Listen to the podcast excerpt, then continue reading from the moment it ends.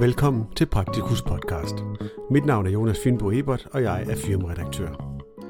Denne podcast er en oplæsning af artiklen med titlen Mig og min læge. Almen praksis med patientens øjne. Den er skrevet af Alexandra Brandt Ryborg Jønsson, antropolog og Ph.D. fra Institut for Folkesundhed på Københavns Universitet. Artiklen kan læses i Praktikus nummer 253, der udkommer i slutningen af december 2020.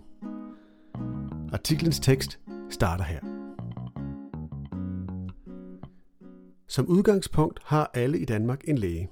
Ikke bare en tilfældig læge, men en egen læge. Eller min læge, som vi siger. Der er ingen tvivl i danskerens hoved.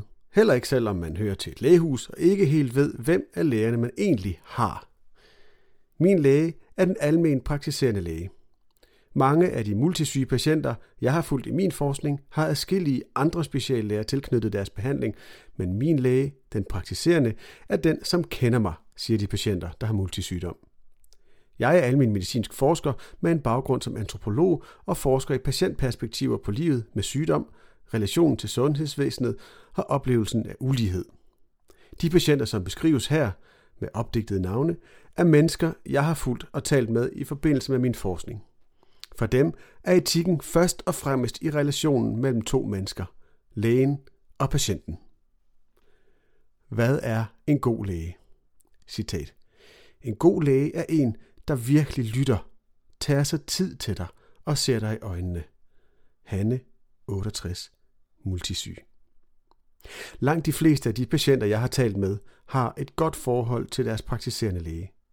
Når jeg har spurgt patienterne, hvad en god læge er, så handler det om relationen og om, at du ikke blot er et nummer i rækken. Øjenkontakt og tillid, forklarer Majbrit, 69, der ofte er med sin mand til læge. Citat. Når lægen taler med en, så forstår man det. Tør man godt stille alle de dumme spørgsmål. Tilgang til tid betyder meget. Og så er der det med tiden ikke at føle, at lægen faktisk har for travlt til en. Nogle gange handler det i virkeligheden ikke om tid som sådan, for jeg har set masser af korte konsultationer, hvor patienterne føler sig både set og hørt, men om tilgangen, om ikke at lade sig mærke med tidspresset. Andre gange er den ekstra tid afgørende. Citat. Da jeg blev sygemeldt med belastningsreaktion og stress, satte min egen læge en time af til at tale med mig om, hvad jeg havde brug for, og sidst i samtalen sagde hun, at jeg bare skulle ringe eller komme forbi, hvis der var mere, jeg ville tale om. Jeg brugte aldrig den mulighed, men det betød, at jeg vidste, at jeg kunne, og det var det vigtigste for mig. At lægen gerne vil hjælpe, og at jeg ikke er i vejen, eller er endnu en patient, som bare skal overstås, fortæller Lisbeth 38. Flere patienter fremhæver også det vigtige ved, at den praktiserende læge kan berolige, undersøge det, som skal undersøges, men uden at skabe unødig bekymring. Det vidner ifølge patienterne om stor faglighed og giver tillid til lægen. Når min læge gør en forskel. Patienterne fortæller, at lægen ved at kommunikere tydeligt, respektfuldt og omsorgsfuldt kan gøre en kæmpe forskel i arbejdet med sårbare patienter, eksempelvis mennesker med svær psykisk sygdom eller med komplekse sociale problemstillinger. Sårbare patienter med komplekse problemstillinger skammer sig ofte, føler sig nedværdiget og har brug for, at lægen viser forståelse og respekt for den enkelte situation. Det gør en forskel, når lægen tager patienten alvorligt, fortæller Sara. Citat. Nils, min læge, han kan bare det der. Han tror på, hvad jeg siger. Jeg føler min krop, og han undersøger det også. Han siger ikke bare, at det er min psykiske sygdom eller bivirkninger. Parenthes. Sara 27 lider af skizofreni, angst og selvskadende adfærd. Nogle sårbare patienter er bange for autoriteter som læger, føler sig misforstået og har af den grund mange lægeskift. De gode læger er eksempelvis i stand til at tale med sårbare forældre om den underretning, de skal skrive til kommunen, og kan formulere underretningen, så det fremgår, at forældrene har forstået, hvad underretningen skal hjælpe dem med i forhold til samarbejdet med kommunen. Enkelte har konkrete hændelser, som er blevet afgørende. Som Else på 83, der fortæller, citat, jeg tog hjem fra sygehuset. De sagde, det ikke var noget. To døgn vandrede jeg rundt inde i stuen. Jeg havde så ondt i mine hænder. Til sidst kørte jeg til min egen læge og var ligeglad, hvis han ville kalde mig en kylling. Men næsten inden jeg var kommet ind ad døren, sagde han, Else, du har blodpropper i din arm. Jeg ringer efter ambulancen med det samme. Jeg var død, hvis ikke det var for ham. Citat slut. Hvis etikken mangler, går det ud over relationen. Citat. Han sagde bare, at det med skytsenglene var noget pjat. Han ville ikke høre på mig. Så jeg har faktisk ikke været derop siden, og det er fem år siden. Parenthes. Birte, 72. Dårligt hjerte.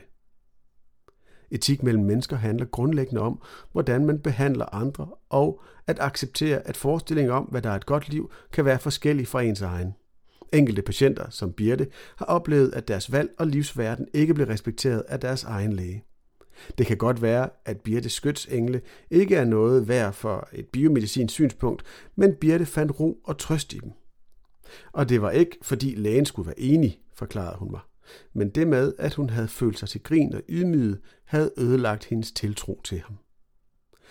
Jeg har observeret konsultationer, hvor den praktiserende læge havde travlt med at fremme sin egen dagsorden, og det oplevede patienterne som moraliserende.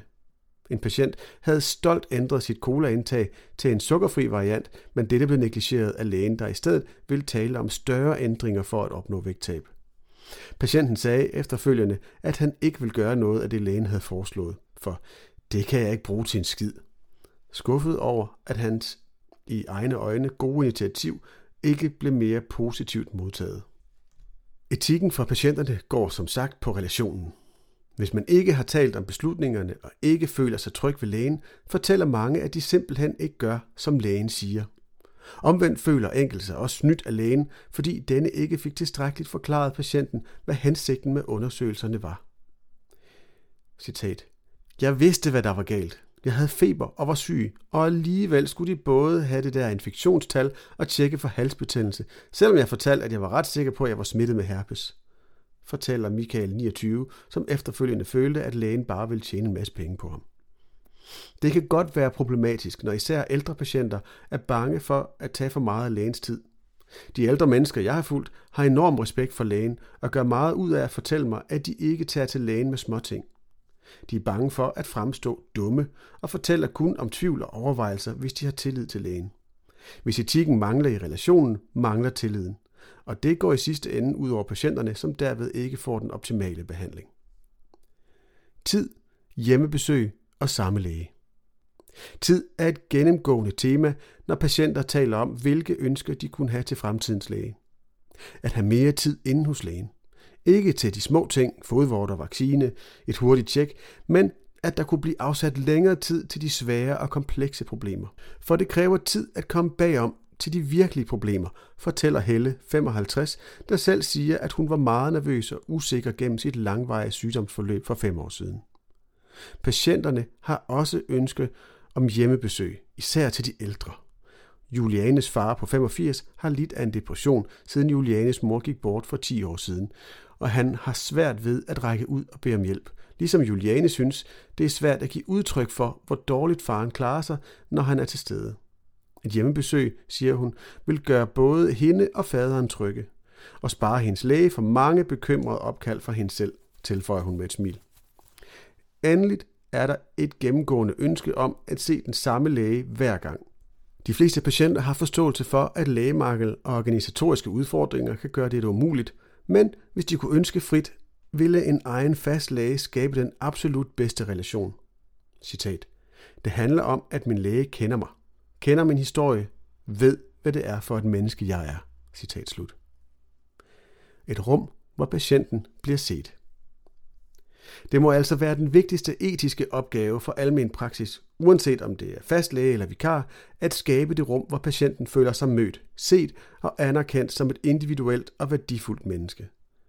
Det vil være det bedst mulige afsæt for beslutninger om undersøgelser, behandlinger og forebyggelse ifølge patienterne og for dem med mange komplekse problemstillinger vil det kunne underbygge det langsigtede behandlings- og sundhedsarbejde, fordi patienten så vil stole på sin egen læge.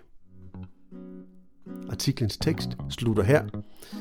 Artiklen kan som nævnt læses i Praktikus nummer 253, der kommer i slutningen af december 2020. Musikken til denne podcast er lavet af Andreas Kæmpe.